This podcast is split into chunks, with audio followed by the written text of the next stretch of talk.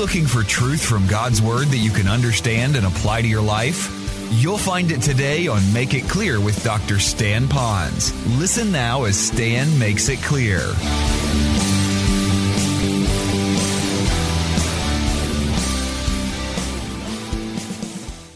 The biggest thing is simply this, that I will never find time to pray.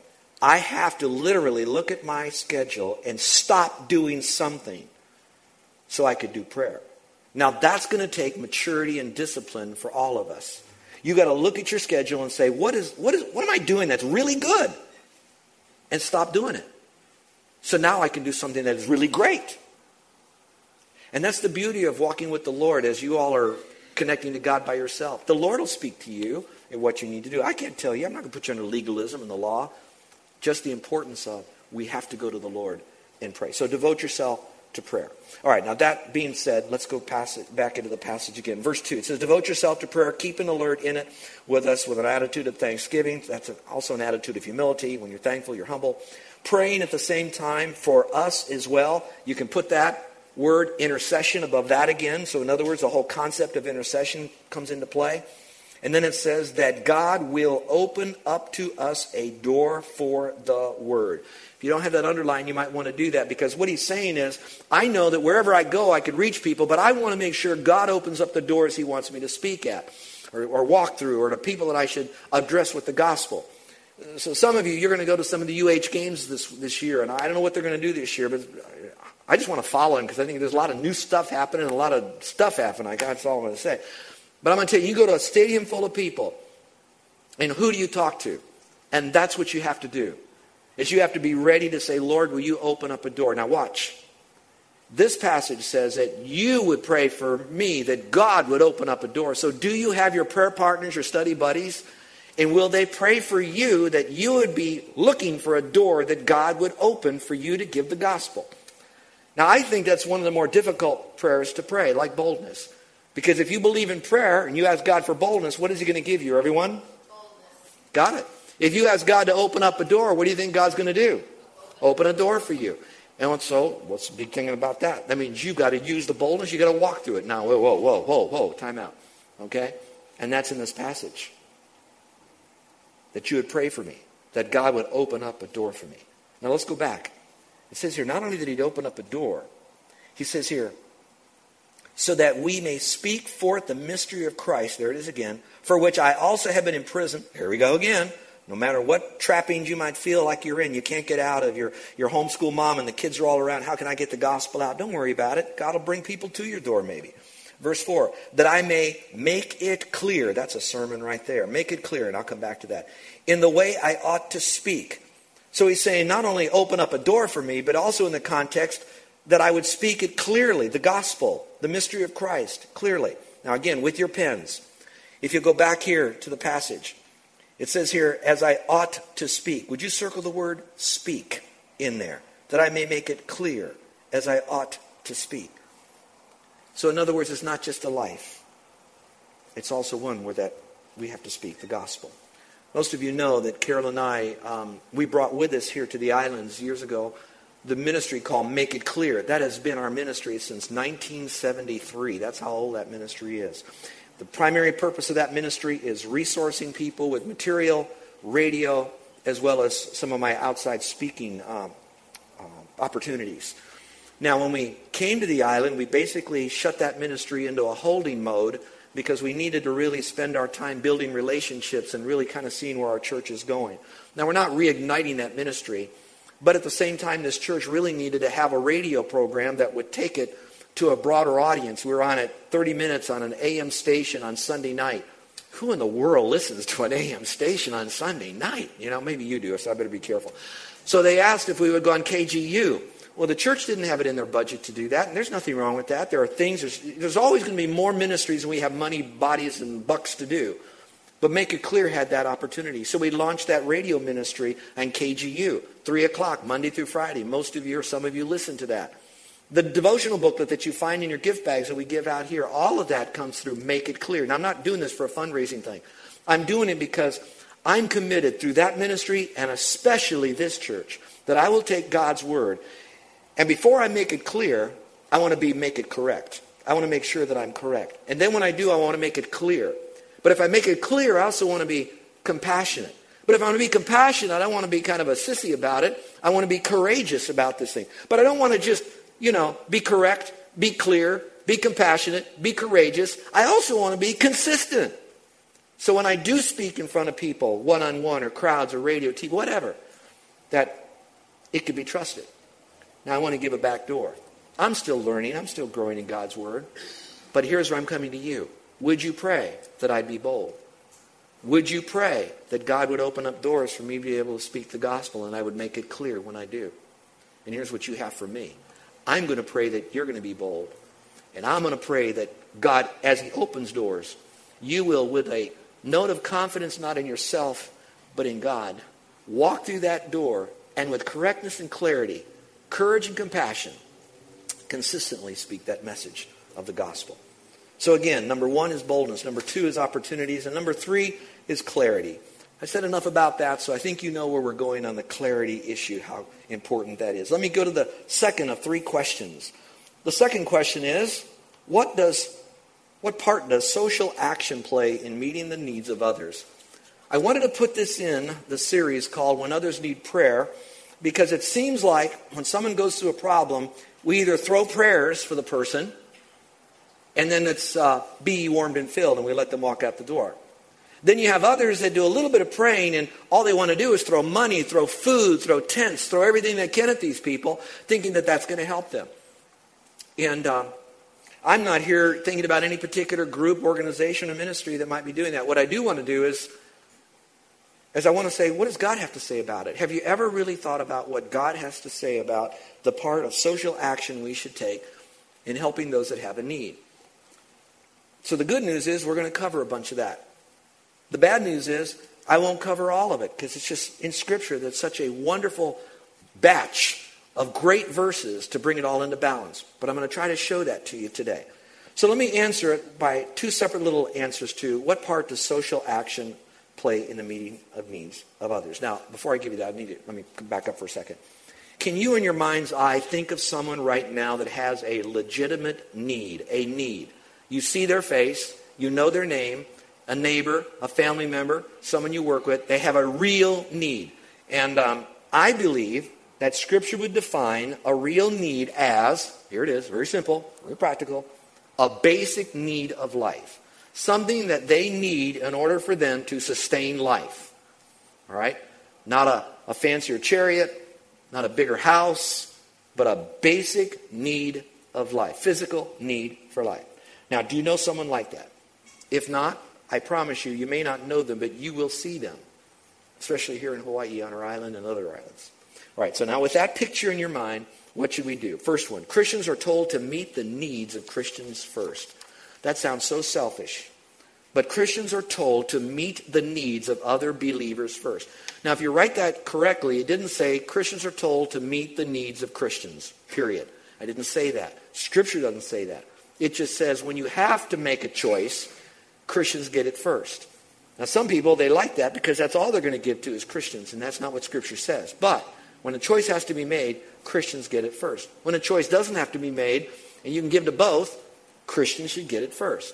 Now, if you have your Bibles, let's look at it here, if you will. Galatians chapter 6, verse 10. I'm going to give you these two principles, and then we're going to cover how the progression of theology is in this in Scripture so you can see it. So you don't grab a verse here and a verse there, and now you build your whole platform of helping people that have needs. So we're going to look at Galatians chapter 6. And here's what it says. I'd like you to pick it up, if you don't mind, at verse 9. If you have your Bibles, if not, I have verse 10 in your worship folder there. But let me just read to you verse 9. So you have it here. Galatians 6, 9. Because I think it kind of prepares us for verse 10. It says, "Let us not lose heart in doing good." Now let's pause for a moment. Some of us, we're so surrounded by people that have needs. We've done so much, but they're like, it's relentless. They're just relentlessly around our life, and we can't reach them all. And it's easy for us to give up. Some of you have given about as much as you can. Some of you have given, and people have abused you. They've violated you. They've defrauded you after you've given to them. And so you finally say, no more. I can't do this any longer. I think the Lord is speaking to Christians through Paul when you have that attitude. I know I struggle with that. Verse 9 says, let us not lose heart in doing good. That was good what you were doing. It goes on to say, for in due season we will reap if we do not grow weary. So don't give up. We will reap. Now, here's the thing we have to do. We cannot look to the person that we gave to give it back to us. Some of them are going to be just a black hole. You'll never get it back. But it doesn't really matter. It'd be nice, and you'll see why in a moment here, but at the same time, it's not necessary. When I give, I don't really give to that person. I'm giving unto the Lord. And when I do that, I will get it back. Now, I also have to do this. To get it back from the Lord, I have to give him my calendar. You know what I mean by that? It's not going to come back when we want it. And I struggle with this. And here's the hardest part of all. And this one, some people say, oh man, he's really nuts. But sometimes you may never get it back on planet Earth. But you will get it back. This is a law of God. This is a promise of God. If you don't get it back, there's no heaven, there's no God, there's nothing. I know you will. That's what it says here. Now it says in verse 10, so then, based on verse 9, so then, while we have opportunity, I know it says in the singular, but man, it seems like while we have opportunities, they're everywhere, let us do good to all people. So it's not just to the Christians, but to all people. But it goes on to say, and especially to those who are of the household of the faith. So make sure we take care of them. Now, I'm going to give you my opinion on this. And sometimes I tell you, don't give your opinion, but I want to just get you to think a little bit. You can write me back. Why do you think Scripture might say, give to Christians, especially to them, probably first? Why would it say that? I think that the greatest need someone has is going to be a spiritual need, even if it is a basic need of life. So if a Christian gets their needs met so that they can sustain life, then that moment, that Christian has more resources from which now he can reach out to other people. If I strengthen the body of Christ through taking care of their basic needs, they're not having to scratch for every little thing to try to survive because something's happening to help them. So now we can unleash them on those who have other needs so we could reach them for the Lord. So in other words, it's strengthening the army so we can go reach out to those that have a special need. It's like, let's get the doctors healthy so we can go after the patients. Think about it that way maybe. Now the second one is Christians are told to give to those who have needs. Now the first one I said meet the needs. Now, this one I've changed and I put to give to those that have needs. Now, in the Bible days, it could be the commodity of money, financial resources, probably was a lot of times, but I don't think it's restricted to that. I think it could be other resources that you might have. It may not be directly money, but it could be something that would translate into something that would help for basic need of life. I want to show you a verse, if you will look at 2 Corinthians chapter 8, verse 13 and 14. This is in a bigger batch of verses that deal with the whole concept of giving. And when you give cheerfully. And when you also give, know that you're going to give and you're going to get back and all of that. But I wanted to just take these two verses out because I think this is the core. This is the core of it all. So look at it very carefully. For this is not for, in other words, this whole idea of giving. For this is not for the ease of others and for your affliction. In other words, you don't give, so all of a sudden you suffer. That's not the whole idea of giving. But it says, but by way of equality. You can underline that. The purpose of giving is to kind of balance the books with people. At this present time, your abundance, that would be those that have, being a supply for their need. So that, and I love this, their abundance, once they have it and they get grounded and stable again, and they're now back on the road to financial recovery or need recovery, they also may become a supply for your need. That means there'll be times that you'll do without, that there may be equality. So let me just try to put it in the street language here. Yeah, give to other people, but not where you so suffer because now you're hurting, but you give to them. And when you do, they then will become stronger. And now when you will have a need, and by the way, it's a cycle of this whole thing. And those of you that have been around long enough, you know there are times when you have, there's times when you have not, that they then can meet your need. Why? So that there is this, watch this word, fellowship. Now I told you I was doing this study at night on worship. During the day I'm doing another whole study on the depth of the whole concept of fellowship in the body of Christ. I wish I had every night of the week for the rest of my life just to preach, because I'm getting so much of this stuff. But this verse right here talks about the binding together. So let me take it another step. I often think that the reason that there are needs that someone has, so that we would meet the needs, so we would connect with one another, so that the body of Christ is relating better, so that God is getting glorified, and the world out there sees what's happening to us, and they want what got us, what we got, which would be the Lord. So I think it's all part of this big thing that's going on. Now, that all being said, I have a couple passages I want you to look at that are not going to be put up on the screen. They're just addresses in your worship folder. But I want you to get them out and get your Bible out and look at these, because now I have to answer the question, how do we do this when we don't have a lot of stuff? How do we make this happen? We're going to look at Acts, Acts chapter 2.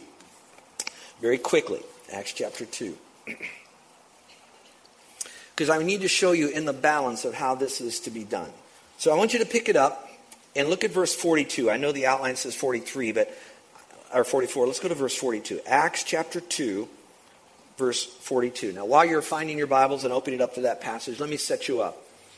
Jesus is now not only resurrected, he resurrected, shared what he needed to share with the guys to finally launch them into world evangelism, and then he ascends up to heaven, the Holy Spirit comes down, the New Testament church begins at Jerusalem, and then it's starting to spread. Actually, it's just birthed here, but it's going to start spreading. So what happens with this new church? Well, gobs of people are coming to faith in Jesus as the Messiah. They're becoming a believer in Christ at that time.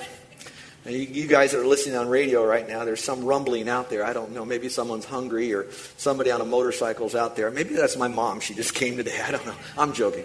All right, so the point still being, let me get my thoughts back here, is that the whole church is now coming together. Many people are coming to faith alone in Christ. But because of that, in that environment, they are now, because they're Jewish, are being so much marginalized from their families that their Jewish relatives essentially are having funerals for them, not literal funerals, but relational funerals, because they're coming to Christ. They're losing their jobs. There's a lot of persecution that's beginning to happen, and you're going to see even more. So they're becoming more and more isolated. But these new believers are, which I would like to see more today, become so hungry for the Word of God that they'll do anything they can to sustain life, learn God's Word, so they can really know God, the real God, and to be able to take that to other people as well. Now, that being the case, now there's problems, because there's some that have and there's some that have not. And so verse 42 says, as the little church was coming together and exploding in growth, it says, they were continually devoting themselves to four things. And I underline the words continually devoting themselves, which means it wasn't a one-time act. Well, maybe it was. But in other words, they made the choice. We are going to. That's the one decision. Continually, that's an ongoing choice of devoting ourselves to four things. First, the apostles' teaching. They were bringing forth the Word of God, maybe orally as it was becoming more written. And to fellowship. That's another sermon series. But the connecting of one another properly. To the breaking of bread. I believe in this part of the verse, it's referring to communion. Other parts, it would be a love feast, that while you're having communion, you're eating with one another besides just the bread and the juice. But notice the last one here, and to prayer. So if you took the other three out for just a moment, they continually devoted themselves over and over again to prayer. Now verse 44. And all those who had believed were together and had all things in common. In the Greek, it says it this way. And all those who had believed together had all things in common. Now, if you want to, you can take that phrase and draw a line to the word fellowship, because that's what fellowship is all about, having everything in common, physical, spiritual, that kind of thing. That doesn't mean you share your wife with some other person. It's not talking about that. But it's talking about those basic needs that bring people together properly. Then it goes on to say in verse 45, and they began selling their property and possessions and were sharing them with all. And here's what you need to mark. As anyone might have need. It says all true, but it's qualified now. Not everybody. It wasn't communism. It certainly wasn't socialism. What it was, if someone had a legitimate need, and go back to what we said earlier, a basic need of life, they would be given what they needed for a basic need of life. If there wasn't something to be able to give to those people, a basic need of life, then those would be willing to sell what they had. And in the Greek, it's a continual sense of they're selling their property and their possessions, which means as the church grew, there'd be more people that had needs and others would sell more stuff. So it wasn't like, okay, this Sunday, everybody turn in your mortgage. Everybody give me the deeds of your house and your cars and everything else you have. And so we're all going to put it in one pot and you come to us and we give it out. It wasn't like that. It was more like, you have a need, let's make sure, how can we meet it? Who can help them do this? So, okay, you want to sell that? Okay, you love that person, you want to help them out? Then it comes back to you again. That's the whole concept here that they were doing, to make sure that things were coming together. Now, if you will, go to chapter 4. The church is just a little bit older, not much older, still the Jerusalem church, the New Testament church. Many needs, gospel's going out, church is growing, a lot more persecution, many more people were suffering. So we're going to go to Acts chapter 4. I'm going to give you a freebie right here. Don't have time to do this, but verse 29 through 31 talks about how that they were communicating the gospel even after they were persecuted. They asked for boldness, and God gave them boldness when they prayed. So there's another whole passage of praying for boldness even at the beginning of the New Testament church. Don't have time to preach that, so go to verse 32. And the congregation of those who believed were of one heart and soul. See, I love that part because it's not just we all have one checkbook together. It's that our heart and souls are knit together in love one toward another. And not one of them claimed that anything belonging to them or him was his own. Now, it doesn't necessarily mean it belonged to the people. What it did mean this: what I have is not mine, it belongs to the Lord. Take that to the bank. That's the key. Whatever I have, God wanted me to have. Can God give you things? Yes or no? Can God, if he wants to, take away things? Yes or no? Yes. I reluctantly wanted to hold back from sharing this with you, but I think this might help you so you know that everybody goes through these things. Carol and I have a 2006 CRV. That's Carol's car because mine's the egg beater, the beach car, that red 1996 red Honda that you on my 60th birthday so graciously had the finest paint job I could ever have on a car. Thought it was going to be a Corvette for my birthday, but no, I'm just joking. I got this beautiful car. And so we've been using that. And most of the time when people come into town, you probably noticed, I loan out. I probably should loan out the CRV, but I'm not that spiritual yet. So I gave out, and we did. John's parents were here. They had the car. You know, we're doing all this. The Shrewsburys, as you know, left the island, and they were transferred to Tokyo. So Stephen was gracious enough to sell me his car because that bucket of bolts was, it's not as dependable when you have a funeral or when you have a wedding to go to, and I was a little nervous about it. And plus it was such a good deal with Stephen. So I have 3 cars. Now I was really rejoicing because at one time I had 3 cars too. You remember that. I had that car. We loaned it to all of our missionaries. We loaned it to families in the church. In fact, we gave it away. It lasted 6 months, and now it's in some crusher somewhere because that too was a bucket of bolts. And we wanted another car because we like to loan it out. The church can't pay insurance on it. They can't keep it up. I understand. We don't want that. That's all right. So Thursday night, the lights are on here. Someone left the major street lights on, the big, like a car dealership set of lights on. And Arnold saw him, and he was so gracious, he called Pastor Charlie to come over to turn it off. Thank you, Arnold, for not calling me. I appreciate that. All right, so he called Pastor Charlie. Charlie just, as he always is all of our staff, all of you are like this. Yeah, sure, I'll come down. So he drives by here, and he shuts it off. And he thought, this is nice. Stan's car is in the spotlight. So it's here. I come yesterday to do some work, and as I looked into the parking lot, my red car isn't there. I called everybody I know. That car is gone. Well, gone from me, but it's somewhere on the island. I have nowhere. I call the police.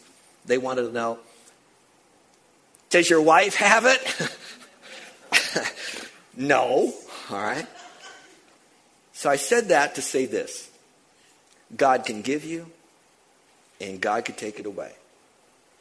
So it doesn't really matter. I don't grieve that I don't have a car, because I have enough cars. Nice cars. What I grieve is I don't have a car to loan to people. That's what really hurts. But God knows. If he wants him to have a car, he'll have you loan him your car. The bottom line still is, we give to others because our heart is knit together in love for one another, But we don't own this stuff. It all belongs to the Lord. Now, you got to stay with me, because if you stopped on this right here, you will not have balanced teaching. And a lot of people want to end with this, and you cannot do this, because it doesn't answer enough of the bigger questions. You're listening to Make It Clear with the teaching of Dr. Stan Pons, founder of Make It Clear Ministries. Make It Clear is dedicated to taking the Word of God with clarity into every person's world. It is the support of listeners like you who make the ministry of Make It Clear possible. You can provide your tax-deductible gift to Make It Clear online by going to makeitclear.org. Or you can mail your gift to Make It Clear, P.O. Box 607-901, Orlando, Florida, 32860. Thank you for helping us Make It Clear. If you would like to have Dr. Pons speak at your church or event, please send us an email at tellmemore@makeitclear.org. Thank you, and remember to make it clear.